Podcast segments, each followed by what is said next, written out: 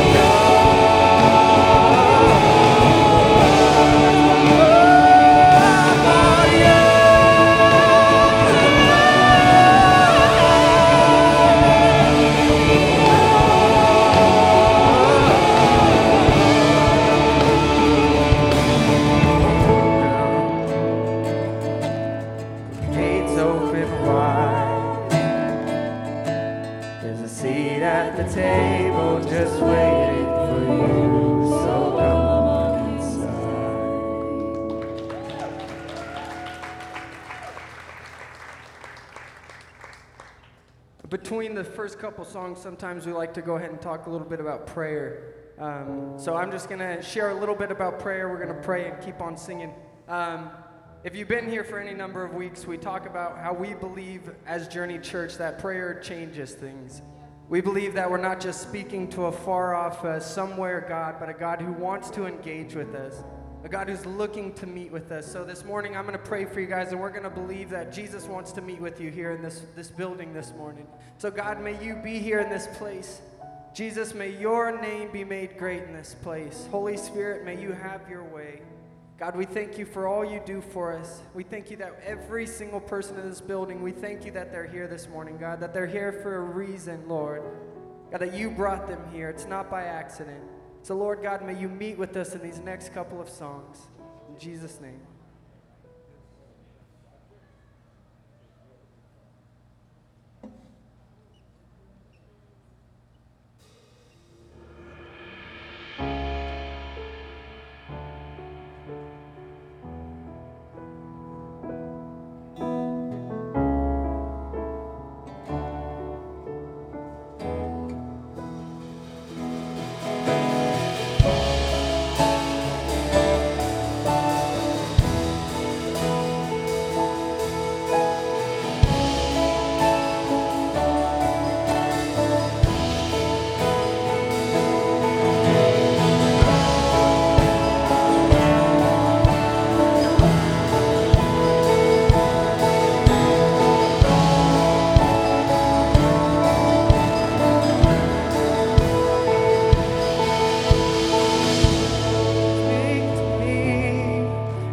pensar.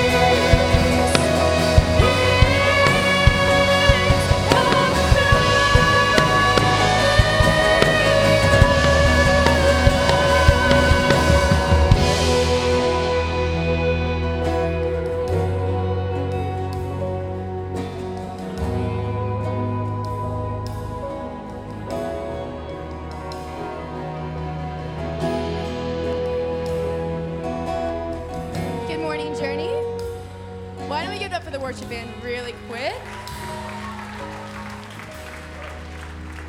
Because they're absolutely amazing, and we are so lucky to have them leading worship this morning. You guys can take a seat. Um, for those of you who don't know me, my name is Tess, and I'm going to be giving a little bit of a giving encouragement this morning. And if it's all right, I would like to read a verse to you guys. And it's going to be Romans 10 13 through 15. And it says, For everyone who calls on the name of the Lord will be saved, but how can they call on him to save them unless they believe in him? And how can they believe in him if they've never heard? even heard about him? And how can they hear about him unless someone tells them? And how will anyone go and tell them without being sent? That is why the scriptures say, How beautiful are the feet of messengers who bring good news. And um, this verse has been really kind of heavy on my heart this past couple weeks. And I got to spend a couple weeks um, up on a mountaintop with about 2,000 teenagers, um, which is hell on earth to some of you. And to me, it's like the greatest time of my life. And coming down the mountain, um, summer camp, like always, kind of like everyone comes back and there's like so much that God did. And I remember coming back and I was like, wow, like, God, I'm so grateful because you reminded me of what actually matters while you're up there. Because um, I got to spend a lot of time with so many different students with so many different ministries across Southern California. And I got to meet, well, I already met him, but I got to hang out with this kid who his name's Will and he goes to a church down in San Diego. He's 16 now, but he was 14 when I met him two years ago at another summer camp. And I get to meet him and I get to talk to him this week and I get to hear a bit of his story and I get to hear kind of how two years ago when I first met him at summer camp, um, two weeks prior to going to that summer camp, he was going to take his own life. And he was done. He had no hope. He had just nothing left. And then he was a part of this church who announced summer camp on a Sunday morning, and he thought, I guess I'll go to that. I guess I'll see what that's about. Like, I guess um, we'll kind of see how that is. And he goes to this summer camp, and he experiences for the first time who Jesus is. And he experiences the love, not only of God, but the love of the other people around him. And his life is completely transformed. And then I get to see him two years later, and I get to realize, like, wow, like, I had no idea that, like, any of that happened. And it just makes you sit back and think like we get so caught up in the motions of doing church, of showing up here on Sunday mornings, of getting up, getting dressed, getting coffee, listening um, to someone pray, and then listening to people worship, and then listening to this random girl talk about tithe, and then listening to another guy come up and preach a message, and you miss the point of why we do what we do, why the church exists, why we give, why we even show up. And it's because there's a lost and broken broken and hurting generation out there, and they desperately need the good news that we have. That we have. Like, how are they to know unless we go and tell them? How are they even to believe in God if we don't take up our rightful place as the church and say, we're going to participate? Because I'm so grateful that there's a church down in San Diego, that there are people I will never meet, but because of their faithfulness, there was a kid that was able to come in and experience the love of God and I get to and I get to hang out with him and I get to see him 2 years later and think this is why we do what we do. This is why it matters. Like and even personally for myself, I'm so grateful to be a part of this church specifically because this church is built upon and I've said it before, the faith of the generations that have gone before us.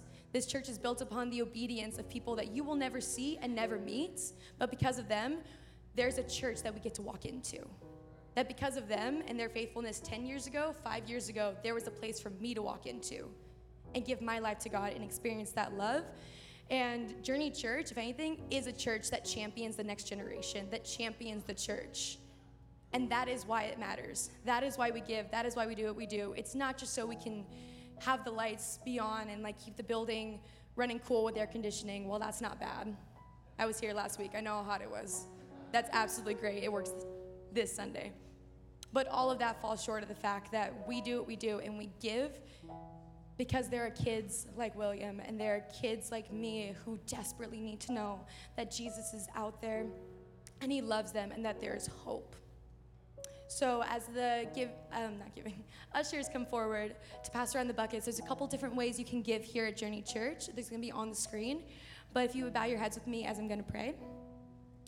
So Jesus, we are so grateful this morning we come in so thankful that we are part of a church that just believes so greatly in your great commission, God, that we believe so. Um, strongly that there's a lost and broken world out there and that it is our mission and our job to tell them the good news that you are real and that you love them and that there is hope. So, God, I pray that you would bless this offering this morning. I pray that you would bless the obedience of those um, who give, God. I, pray, I thank you so much um, for the generations that have gone before us. I thank you for the generation that is in this room. I thank you for the generations that are to come, God, that we are your church, that we are one church, that we are one body, that we are one kingdom of God. And Lord, I just pray that throughout the rest of this service and throughout the rest of this Sunday, God, that that would just be so heavy on our hearts, Lord Jesus, that we would never forget why we're here and why we do what we do, and that it matters so, so much. So I pray that you would bless every single person in this room, every single situation and story, um, and just open up our hearts to receive whatever you have for us this morning. That we would come into this message expectant that you are going to speak to us and that you want to speak to your people. And in your precious and beautiful name, everybody says, Amen. So I'm going to welcome Chase up to give announcements. It's also his birthday. Good morning, everybody. Should we sing? Wow, what a beautiful day. I hope you guys are doing well. Thank you guys for showing up today. Very true. Also, Announcements. announcements. The first couple things is fifth and sixth graders, you are dismissed to go to your class. You are dismissed to have the best time of your life, to have so much fun. Also, if you're a first timer here at Journey Church, we have a surprise for you. We have gifts. We have gifts in the form Yes, of cookies, do. I think. Who but they're going to be, who knows, honestly. It changes every week. But out of the hot spots, it's going to be out those double doors to your right. And if you're a first timer, you can go over there, grab your special treat, and just hang out and talk to us. We would love to meet you and connect with you. Um, and we're so glad that you're here this morning. So good. We have a ministry that is for the junior high and high school students called The Crash. I don't know if you guys have heard of it. They're pretty, it's awesome. Um, but we have um, coming up, we're ending our summer break and we are actually starting back up. We're kicking off on Wednesday, August 21st, and the 28th we'll be at Sergeant Owens Park over here by Costco um, on Ellen 10th. And so make sure if you know a student or you are a student, make sure you show up there and not to this building because we're going to have some fun out in the park. Very true. Also, August 25th is going to be our promotion Sunday for all you sixth graders that are going into seventh grade this year. So during services, both um, 9:30 and 10. No, 9 and 10:30. That's correct. Is that we have fifth and sixth grade, but also now that they're seventh graders, they get to join us in big church. Perfect. They get to come join us and have all the fun that we have. So we're gonna have a special Sunday, August 25th. Make sure you bring them around because we do want to celebrate them. Awesome. And if you guys are new here and you're neither a student, um, but you're a little bit older and you're like wondering how to connect and how to get a part of it, in September we are starting our midweek programming. It's going to be amazing. If you guys have joined us for Connect events, it's going to be on Wednesday instead of Tuesday, but we're still doing it. Um, September 4th is the first one. Starts at 6:30, goes to 8. We'll have food. We'll have fun. We have a kids program. They're going to have like a water party with Brienne, um, our kids director. So it's going to be awesome. So make sure you calendar that and come have some fun. Make sure you calendar that. Cal- also, the schedule, next calendar. calendar that. Also, the next thing to calendar is going to be October 4th through the 6th. We're going to Oh, have a goodness. women's retreat. Um, and it's going to be at, let me just check, at the Oaks Camp and Conference in Lake Hughes. So the total cost is $260 and there's a $100 deposit. What was that? We're doing great this week. you calendared, I can't talk. We're doing absolutely fantastic. But there's a $100 deposit due on September 1st. And like I said, like these conferences and these getaway weekends are so monumental and they're so great to just develop a relationship with um, people that you might not ever talk to on a Sunday morning, but they might become your best friends. You have no idea. Maybe.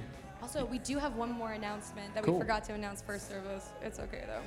But it is going to be for MOPS, our Moms on Purpose group. And on August 17th, they're going to have a barbecue at Cassandra's house. And so if you want more information for that, it will be at the hotspot, as will any announcements that we might have missed or you might not have heard. And you should be all set to go, Chase. Awesome. Yeah, if you guys wanted more information or missed the information, the dates, go to avjourney.com and it will have everything there. And uh, we're in our second week of this series. It is amazing, Elisha. Fantastic. Eli- Elisha, not Elijah. I said Sha. Sha. So There's as we get ready to go, why don't you guys stand up and greet someone around you?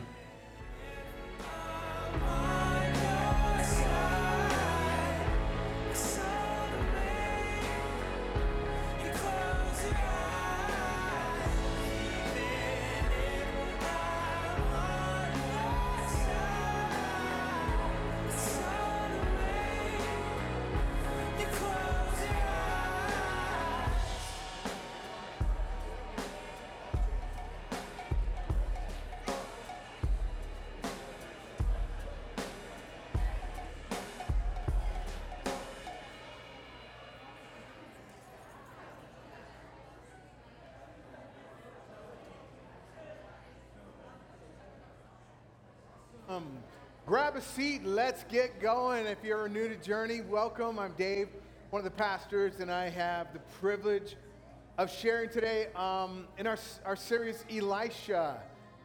Elisha, week two. So, last week, we kicked off with this idea that there's this guy that comes on the scene. We like every summer to try and kind of take a just kind of take a stroll back through the Old Testament and talk about some of the great things that our God has done throughout human history and the ways that He has continually exposed His love and His heart towards people and constantly invited them back in and just tried, you know, so many ways uh, to connect and to show us how He meant for life to be. This is a series where we're going to be talking about big faith. Last week we talked about the very first step in Elisha's journey. Elisha was following the great prophet, the considered the greatest prophet uh, of Israel. His name was Elijah. And here is his protege, Elisha, coming on the scene. Last week we saw that Elijah goes out and he places his cloak on Elisha's shoulders as Elisha was out plowing his dad's fields with his dad's oxen and plows. And Elisha decides that he wants to be all in with God and God's plan and being God's man in this moment. He takes the plow, he takes the oxen, and he, he kills the, the oxen and he sacrifices them and gives the whole community a great big steak dinner. And then he burns the plow in a, as a way of saying, I'm not going back. I'm all in. If God wants me to serve him, I'm all in. I'm going to get, I'm not even going to, I'm quitting my job. I'm burning, I'm burning the bridge back to my, to my former life, and I'm going all in. And we just talked about that our first step towards God is one of those moments where like I discover that God has a plan and a purpose for my life. And I just like, I make a full on surrender. God, I'm going to trust you with everything. I'm going to confess all of that I have done and how everything that I've done, my failures, my mistakes, my disobedience, I'm going to, I'm going to trust that Jesus went to the cross to cover that. I'm going to trust that all of his sacrifice went for all of my sin and that the new life he promised is for me. And I'm moving forward. No looking back. So that's where we began our journey. We're wanting to give the whole point of this series is I want to build your faith. I want to help you just get a very clear glimpse of the person God wants you to be and the, the person that God is trying to develop you to be the kind of life that God wants us to live. That's what we talk about all the time at Journey is what kind of life are you living? Is it the full and abundant life Jesus talked about? Well, the point of this series is to help build your faith. We, we've just been wanting to give you a greater glimpse of what God will do with a heart that's fully His. And what we read is Ephesians, I'm sorry, Hebrews 11, 6 says this without faith, it's impossible to please God. Because what we discovered is that God is like, you know, he's, he's a person in a way, not like a human, but he's a person, and God wants to be trusted. Like every relationship, you, you can't have a relationship without trust. You can't have a real tight, intimate connection with somebody unless you trust them. And God is like a father who wants his kids to trust him. And if my kids came to me and said, Dad, um, you know, I'm not so sure I can trust your motives towards me. I don't really know if you're going to provide good for, I don't know if you're going to, I don't really want to eat what you've provided. I don't want to take whatever you're doing for me because I don't trust you. That's kind of what it must feel like to God when we don't trust Him. And that's why He's saying, hey, you want to be in relationship with me, then you've got to trust me. Let's begin there. And then it says, and then people sometimes get stuck a lot of us make the first initial step of saying, God, I want to serve you. I want, I want to be all in. I want, I want forgiveness for my sins. I want a place in heaven. I want my name in that Lamb's Book of Life. So on Judgment Day, you know, what Jesus did covers what I've done. And, and so God's wrath is already taken care of. And I'm, I'm, I'm, I'm, I'm all in for that. But then what? Then what? Well, then it's a succession of daily life with God. It's learning that God has a plan for your daily life. He wants to engage with you daily. He wants your life and your journey to be a daily, ongoing faith experience with Him. Life, I, I love Rick Warren, uh, pastor of Saddleback Church, talked about this that life is like railroad tracks. And you got this parallel journey at all times. You've got the good stuff that's going one direction. It just feels like, oh man, I'm so grateful for this. Either great marriage, or you're killing it at work, or you have, you know, you're just in ultimate health, or you've got stuff that you just feel like, I feel really good. Maybe it's just your car. That's the only thing. It's like, man, I really like my car. But whatever's going good in your life, you've got that thing, and it's like, yeah. But then at the same time, there's always a parallel that's going the opposite direction. Where it feels like that stuff is not good. And even though my marriage is great, my child is breaking my heart, or even though I have a killer job, life at home is brutal and painful, or even though I've got this really nice car, somebody just rear ended me. Whatever. It's like we've got these, life is always both the good and the bad. It's always in a fallen, broken place. We've always got a combination. God's you know, kind of showing us that there is the good stuff, and I'm always active in your life, but there's a challenge that's always going the other direction. What do we do with that? How do we learn to live in joy and fulfillment and this contentment when I, I feel like there's this tension always of this stuff that's trying to drag me down? Two reasons that people don't really find the fullness of life and move forward in this journey with Jesus. First, we don't believe big enough. We have such little faith. Jesus said, When I return for the, for the people, will, will I find faith on the earth? The one thing he was challenged by was he was always surprised by people's lack of faith, and he was always blessed by people's full faith. That's what God is asking for us. He wants us to truly believe and believe in him. Believe big enough. And the other thing is they don't start small enough. People don't know that you have a part to play. That God wants to, you to dream bigger and start smaller in some instances. It's, it's two sides of the same coin, and we're going to just kind of flip it over and look at both of those for a minute today. So, today, in a way to help build and inspire your faith and dream bigger dreams, um, I also want to give you some steps that you can take for making that obedient next step, small steps. Most of us don't think good enough about our God. We don't think big enough thoughts about our God. We don't believe enough that God is personal in our lives to really ask him. How about this? Ephesians 3:20, a launch verse for us. Now glory be to God, Paul says who by his power, his mighty power, not just a little bitty, tiny bit of power, but by his mighty power at work where? Within us. He's able to do far more than we would ever dare to ask or dream of. Wait a minute. God, what's he saying? Paul is saying what I have discovered about journeying with Jesus and living under the power and the authority of God is that God wants to do more than I could even dream of that I would even dare ask or dream of, infinitely beyond my highest prayers, desires, thoughts, our hopes. God has good intended for you, and He wants you to step into a life that is not just, it's not perfect yet, but a life that is full and flourishing and thriving in the midst of the chaos of the two tracks in this, com- this present season of brokenness. He wants you to learn how to live that way. And we do it through faith. He says, Man, do you believe in that kind of God? Because Paul's saying, that's the kind of God I'm introducing you to. That's the kind of God that I want you to know. A God that his intentions for you are good, a God that's crazy about you, and a God that's willing to do unbelievable things if we would ask. And I'm always amazed at the faith of people in the funny ways.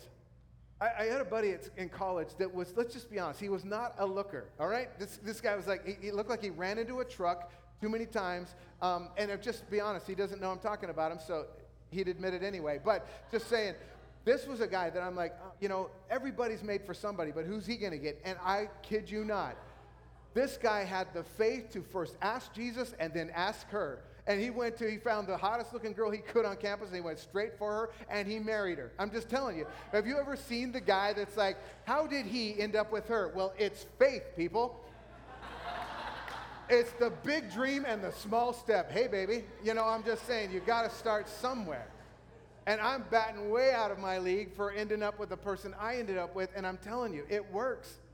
You got to believe that God believes. And you got to believe that God loves. And you got to believe that God has a plan that is probably better than your plan. And you may just be missing some of the good stuff in life because you don't know how good He is. And again, this is not a prosperity gospel. Everyone's supposed to be rich and live in mansions. This is a real life cuts and bruises kind of world that God wants to bless and cause flourishing and thriving in the midst of. The kingdom of heaven came into a broke world when Jesus entered the world. And he said, the, king, the good news, the gospel is, the gospel is, the kingdom of heaven is now available to men. The reign of God has begun. And for those who enter the reign and the rule of God in their lives and submit to that king, live in that king's kingdom, you're going to experience a newness of life, a flourishing of life, abundant life. What we're talking about today. And it's true, we settle for less. Dwight L. Moody, the great famous preacher, said, If God is your partner, you better make big plans.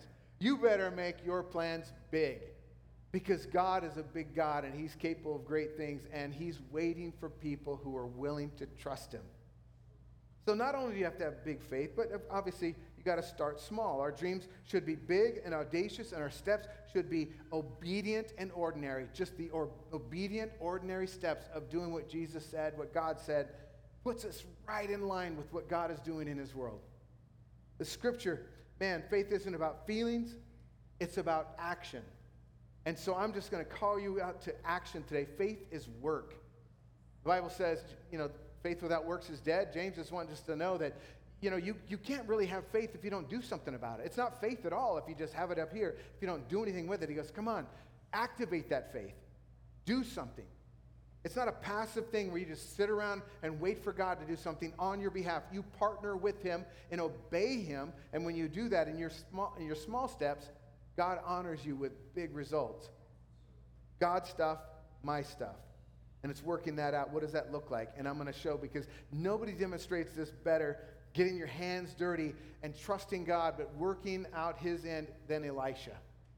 So we're going to break that down today, and, we're going to be in 2 Kings chapter 3. So, what we need to know Elisha doesn't just believe that God is great and God is good and God is involved in our lives, he does something about it. Constantly and over and over again, he responds to God as if God loves him and has a plan to be involved in his life. And Elisha's action oriented approach teaches us that miracles are not just magic tricks, they are divine results of small, obedient steps with and towards God.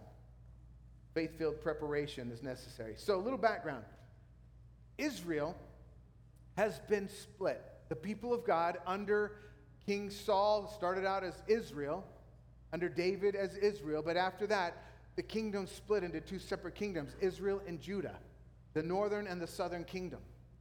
All right, so just before our story now, we had the, the story of Elijah. Elijah was the, pro- the prophet who had come just before our story now with Elisha. And he had had this incredible journey of power and victory over all the darkness and wickedness that was going on in his generation in his country. And again, we're not talking about the pagan nations who have not been exposed to Jehovah. We're talking about the nation that used to call Jehovah or Yahweh their God and have turned their back. So the, the king and the queen that Elijah had to deal with were named Ahab and Jezebel. Maybe you've heard their names before. Maybe you remember this great big showdown that Elijah had on top of Mount Carmel, where the worshippers of Baal and Asherah, these wicked, wicked, you know, little g gods, those were the key gods that were worshiped under Ahab and Jezebel. And they were the ones that actually Elijah called them out and said, hey, let's just have a, let's just have a big showdown. Let's see whose God is real, your gods or Jehovah.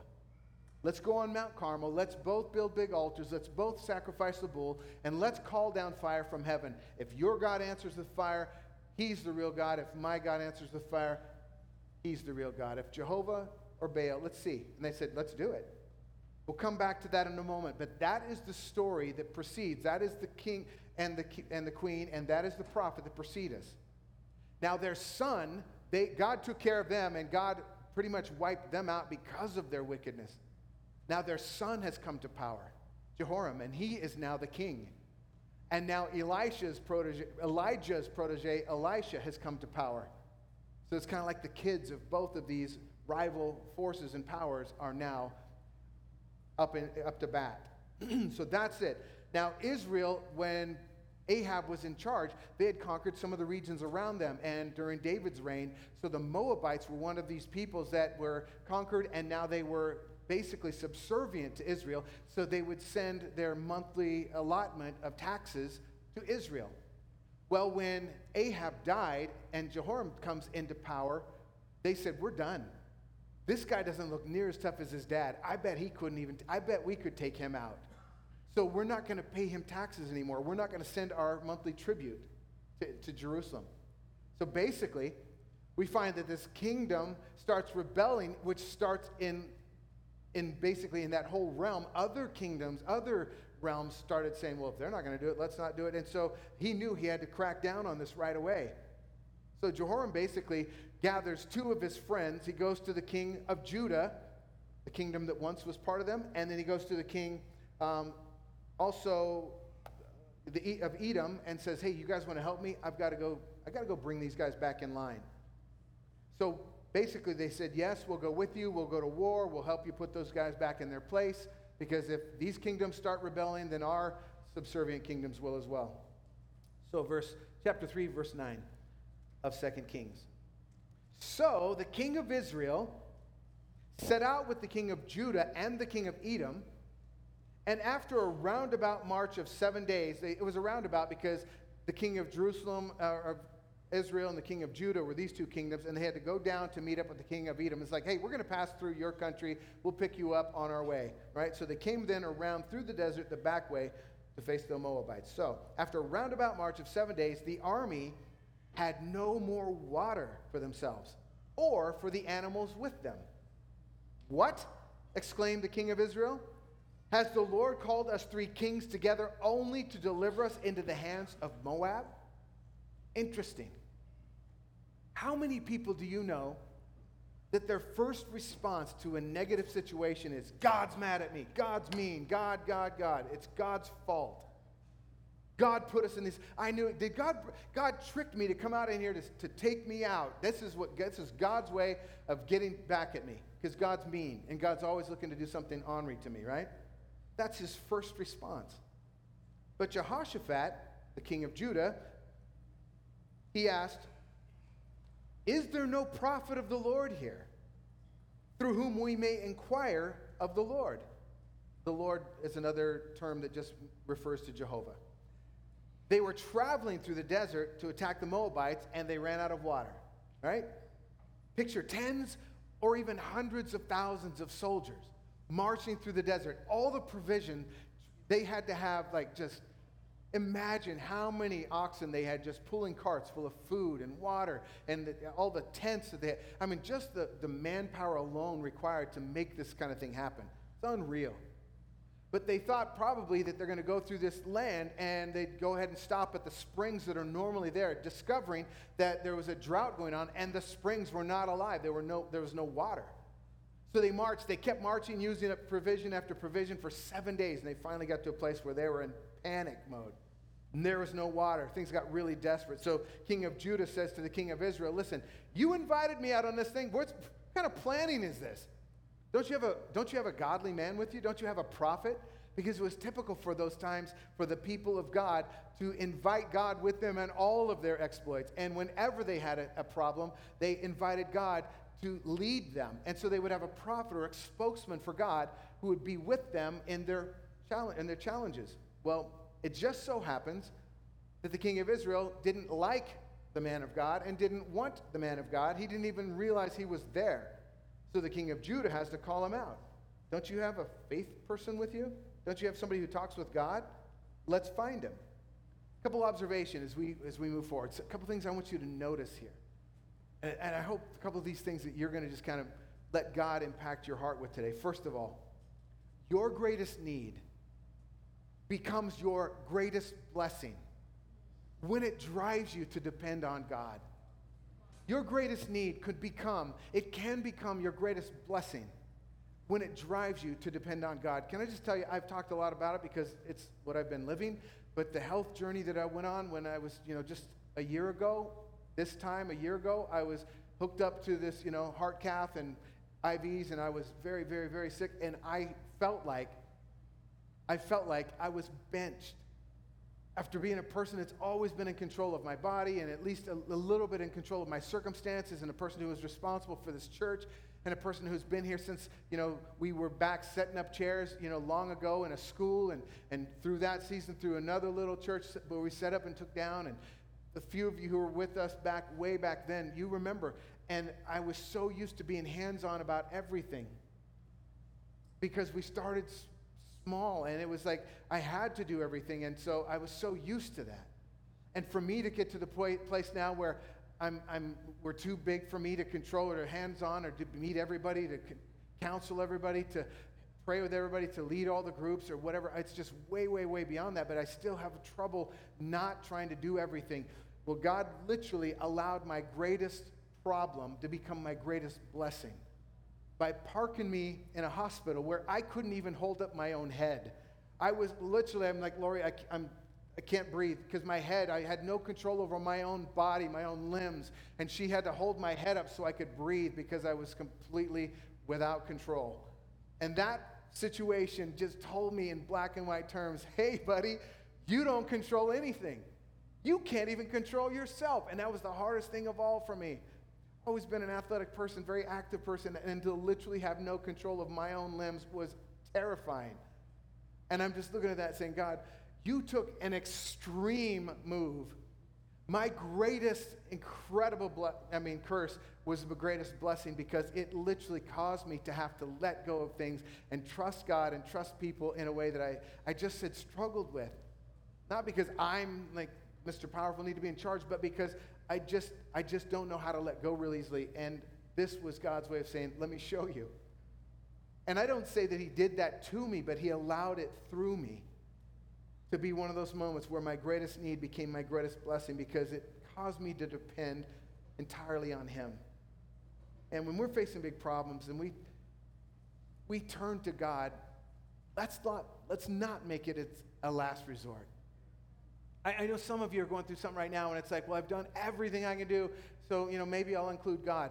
But have you ever been in one of the situations like, well, all we can do, we've done everything we can, so all we can do now is pray? Well, why is it all you can do? Why don't you start there? You know, this is what we talked about in our series, couple couple series back, where this whole thing about God and you is that He wants to be in an ongoing, daily, interactive relationship, where it's not a Sunday thing, it's not a religious duty thing. This is a God who is present in your life, wants to be verbally like interactive with you, where He's like whispering to you and prompting you, and, and where in your problems you literally just have second nature to say, hey, God, you're with me, right? God, lead me. God, give me wisdom. God, give me the words to say to this person. God, help me with my temper right now, or whatever. God wants to be in it with you all the time.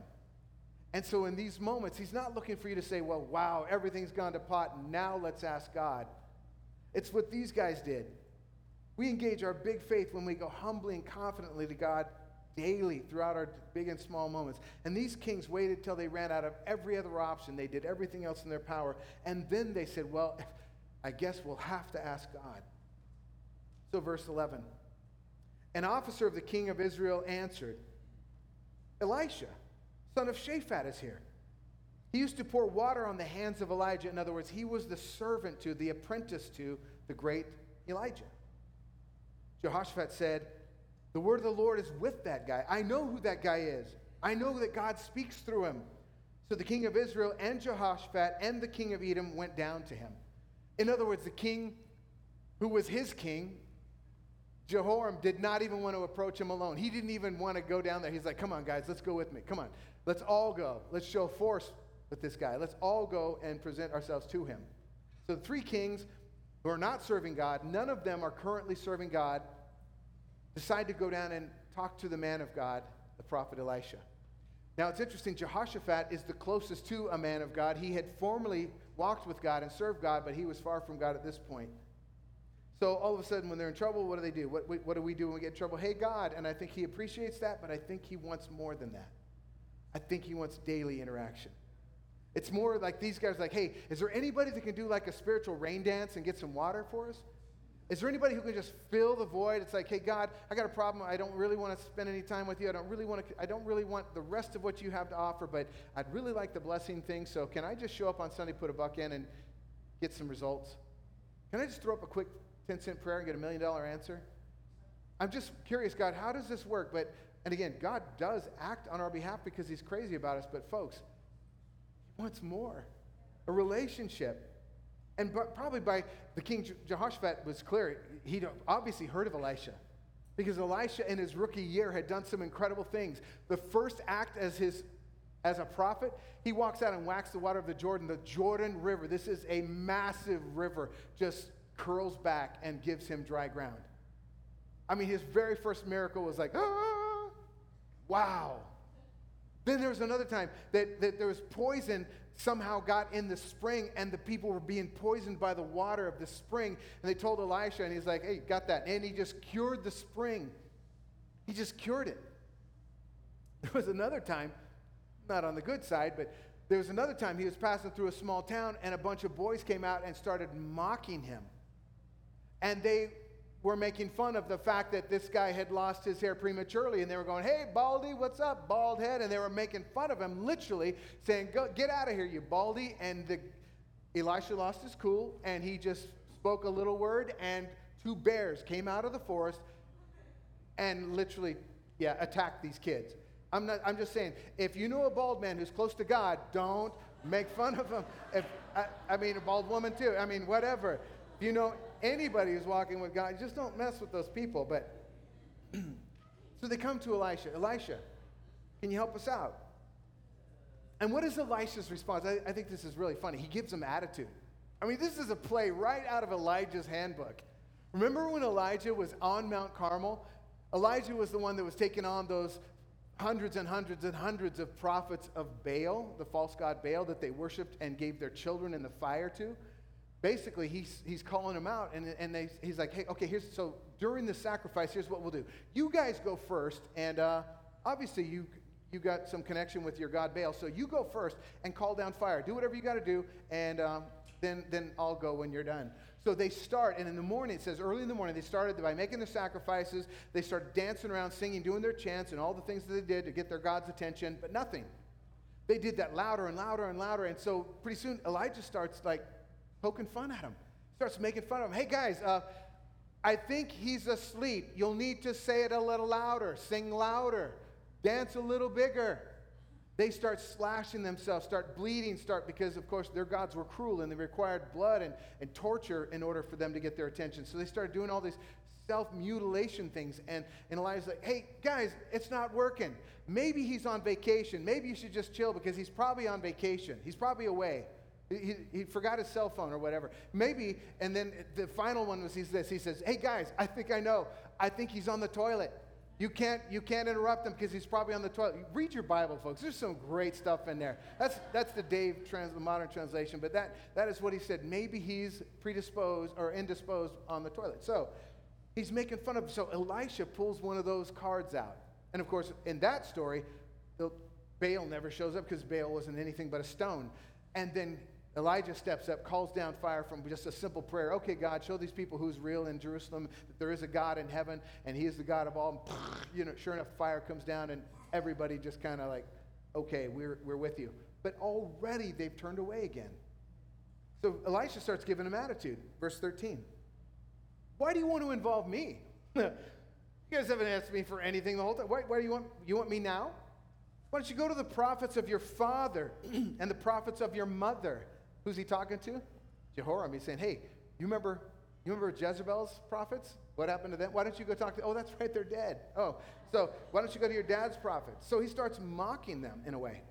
no, the king of Israel answered, because it was the Lord who caused us three kings together, together to deliver us into the hands. He said, the, the Lord called us together. It was the Lord's fault that we're in this trouble. He's trying to hurt us. Elisha says, as surely as the Lord Almighty lives, whom I serve, if I didn't have respect for the presence of Jehoshaphat, king of Judah, I wouldn't even pay any attention to you. But now, bring me a harpist. And I, I find this really interesting that it reveals a little bit about the way God designed us, that music moves a soul. Have you ever been moved to tears by music? Have you ever just felt like, oh my gosh, I don't know how to use words, but that says something about what's going on in here. That's what worship is. That's why we start our services with worship, because it does something to prepare our hearts to receive from God, to, allow us to connect with God in a way that's somewhat more It's less cerebral, but it's more intense in our spirit. That's what would happen in the Old Testament. These guys would call for somebody to lead like a worship song or to p- play music that is beautiful, and it somehow just put them in a state of mind. And I'll tell you honestly, um, I can tell when Tyler's preparing, when he's one of the ones that's on to preach that week, because in his office, I hear worship playing all the time. Tyler's in there meeting with Jesus. I mean, he's like, that's how he connects. And when I'm, there's a moment before I would spend time, you know, before I get up to talk, where I've just like got my notes, I got the things I think, but God, I just want to put all that before you and just turn on the worship and just, ah, what is it you're saying? Do I, I want to make sure I'm in tune? There's something about that. So it says, as the musician played his harp, the power of the Lord came on Elisha, and he said, This is what the Lord says dig ditches all over this dry stream bed. I love Young's literal translation. Translation it says, Make this valley ditches, ditches. Ditches, ditches, everywhere ditches. In other words, God's saying, Give me some ditches, dig some ditches, get your shovels, time for some ditches. I love it. Get to work. I want to see ditches everywhere. Verse 17. Even though you will not see any rain or wind. In other words, I'm not going to do it like I did last time. This stream bed is filled with water, and you, your livestock, and your pack animals will have plenty to drink. And Elisha continued, But this is an easy thing for the Lord to do. He, and by the way, and just as an aside, he's also going to give you victory in your battle with the Moabites. You're going to be victorious there too, but just so you know, this is nothing for God, Jehovah. Big faith observation number two just developing big faith often requires we step out before, before God responds. See, that's the thing about God. He wants to be in it with us. He doesn't just want to force our hand or make us believe. That's why He allows us freedom to choose. He wants to respond to an open and a willing and a crying heart that God, please work in my marriage, work on my in my kid, work in my career, give me guidance, give me wisdom. God responds. He almost always does something in response to people moving towards him, opening their, towards him, calling on him. And it's what I call digging ditches. And I got this from a book uh, Steven Furtick wrote called Greater. I, I, I spoke about this in a different way about five years ago in a different season of our church. And I was so excited when we came across this passage for today.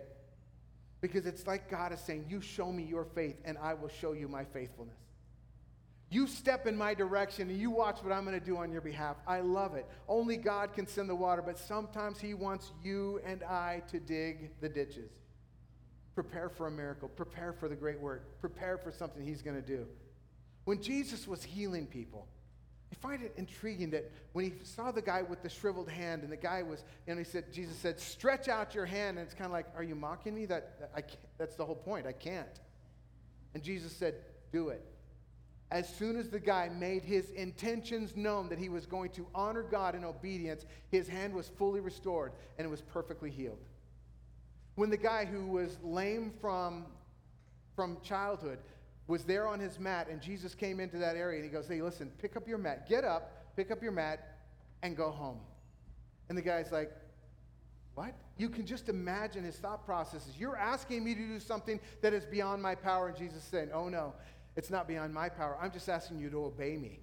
And the moment he began to move to move the direction of obedience, his legs were fully restored. He got up and he walked and he was completely healed. Naaman, we talk about, you know, Elijah. Naaman, who was that guy who was a commander in the army, who was like com- completely covered in leprosy. And he asked Elijah, What do I do? And Elijah says, Go down and dip in the river seven times. The guy's like, What? What? You want me to dip in that dirty old creek? I've got better rivers than. You know, no. But his servant said, Oh, please do it, Naaman. You don't know. But obeying God just might be the ticket. Sure enough, by the time he came up the seventh time, his body was completely whole. The hungry masses, when they came to Jesus and he was teaching them, they were got to the middle of the day and they hadn't eaten. They were all hungry. And, and the disciples said, Jesus, we can't feed these people. There's thousands and thousands and thousands of them. He goes, Well, have them all sit down in circles like they would at a mealtime. In other words, dig some ditches. Tell them to get ready for food. But Jesus, we don't have any food. Tell them to prepare for what they're asking God to do. Prepare for it. Get ready for it. And of course, Jesus broke the bread and fish, and everybody ate, and there were 12 baskets. So every one of the 12 disciples had their own basket of reminder. Oh, yeah, God does work when we ask. Only God can send the water, but sometimes He wants you to dig the ditch. So, what ditch are you digging to prepare for your great future? What are you doing to say, God, I want your involvement in my life, so I'm moving in this direction? I'm going to begin working with you. Digging ditches is preparation for the miracles God wants to do in your life that you're asking Him to do. How many ditches are you digging? Where are you digging? Single, but you want to marry. Like, ah, oh, man, I just, I want somebody so bad. How are, how are you preparing yourself for marriage? How are you, are you reading and preparing yourself? I mean, for some of you, it's as simple as you got to get out of debt. You're in no position to support somebody else because you are so tied up. Somebody, some of you just need to get out of bed and just get, just iron your shirt and like literally do your laundry and t- brush your teeth. Jesus isn't going to do that for you. But honestly, some people just like, God, do this, do this, do this. And God's saying, hey, on your end, let's, let's do this because I want to teach you something as I teach you, you uh, a miraculous thing. I want to teach you something. That person that you want them to be, how about you start being that person? And then when you're ready, I'll send them. That person, I want to be that person one day. I want to be a person of faith. I want to be a person of generosity. I want to be a person. Well, then be that person now. Start being the person that you want God to bring into your life. Prepare, dig your ditch. Be that person. Sell your Xbox. Start a career. Pay off your debt. Cut up your credit cards. Somebody here may just meant maybe it's tobacco, and you, today your step of you're digging your ditch is just crumbling up that pack or that chew and just tossing on your way out. I want to be free. Maybe it's a relationship, and your ditch is writing that letter that you have been neglecting to write, or making that call, or stopping by to visit that person, whatever it is. Somebody here may be in a relationship where you are sexually involved with somebody you're not married to, and scripture is very clear. You want the blessings of God on your life and on your marriage, then you have to submit it to his plan.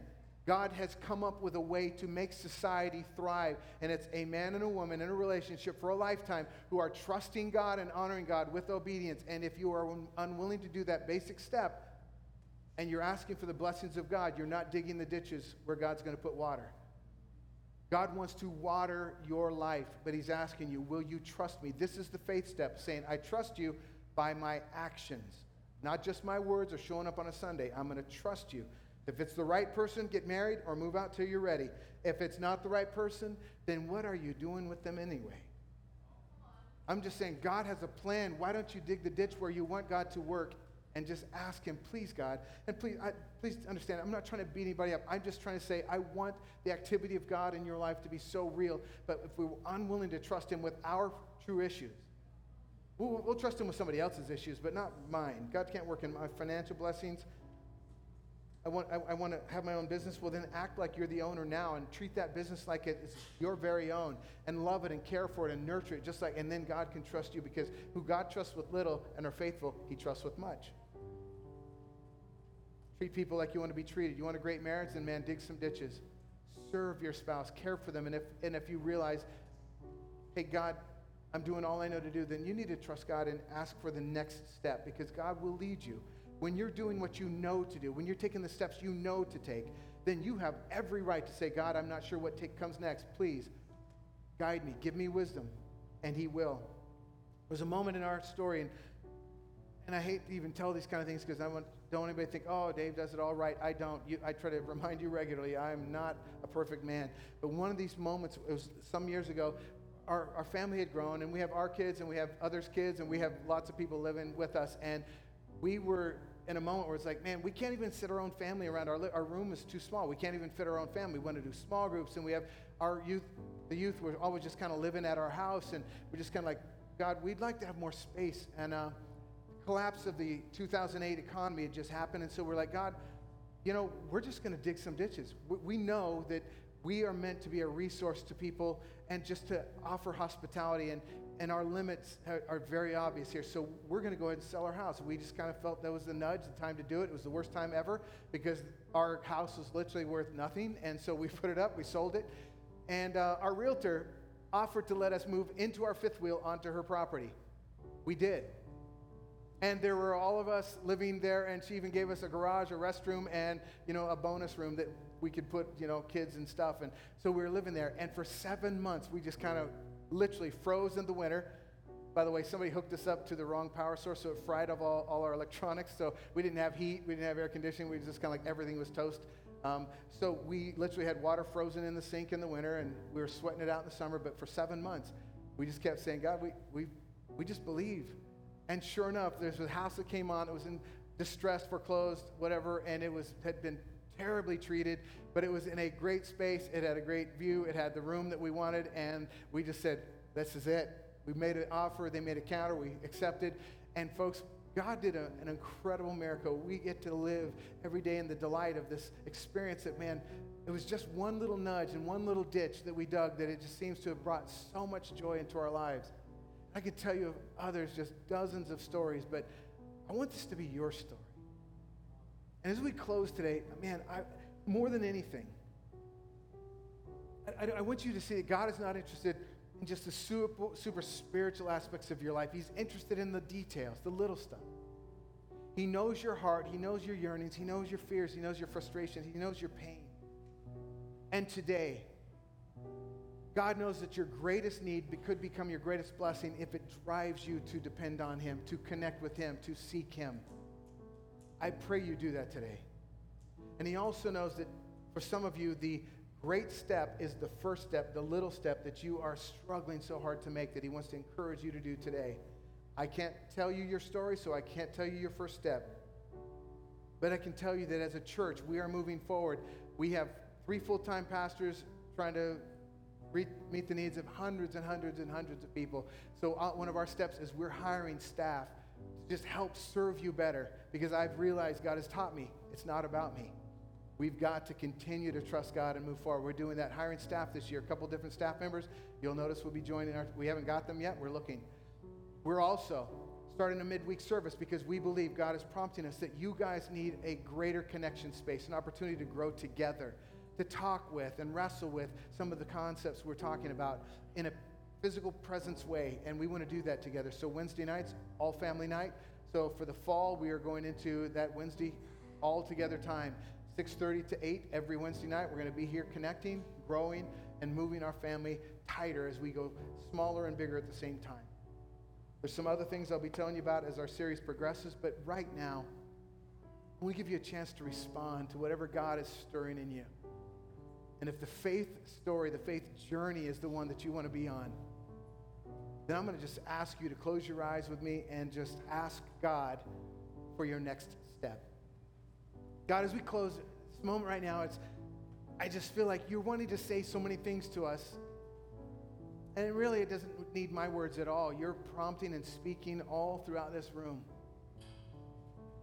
And I pray that the hearts who are hearing the promptings of your spirit are wide open to say, Yes, God, I want that kind of a story. I want that kind of adventure. I want that kind of life.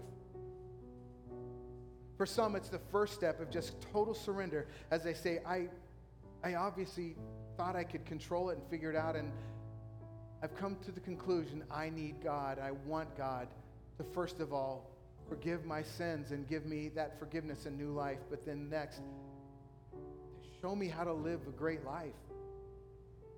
So, God, for everyone that's opening their heart there, I pray that you would just flood them with your love and assurance of your great work on Calvary to forgive their sins, to pay the price for their for their sins and also to offer them life. And for everyone else, Lord, that's saying, I've done that, but now what? Is just kind of tapping their heart in that one little area they know that their next step is so critical. Maybe you've already told them, maybe it's something you're exposing them to now that everyone will hear and sense what it is that they need to do to dig their next ditch. I pray you work in them as they continue to trust in Jesus' name. Amen. As you stand this morning, let me just tell you the story ends because Elisha exactly described what God did. Those ditches by the morning were filled with water. Water came from nowhere and everywhere. The whole place was filled with water, and they won the battle with the Moabites. And God is saying, Listen, for some of you, the water is on its way. Keep digging your ditch. Let's worship today as we prepare to leave.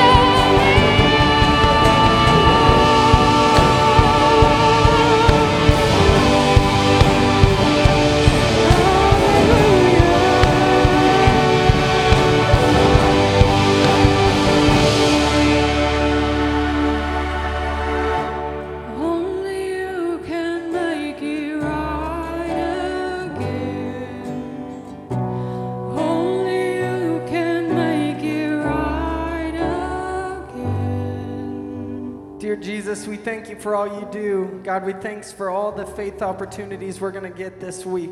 We praise you. We love you. We look to you to lead us and guide us as we continue in this relationship with you. Everybody said, Amen. We love you guys so much. Thanks for joining us. Have a great week.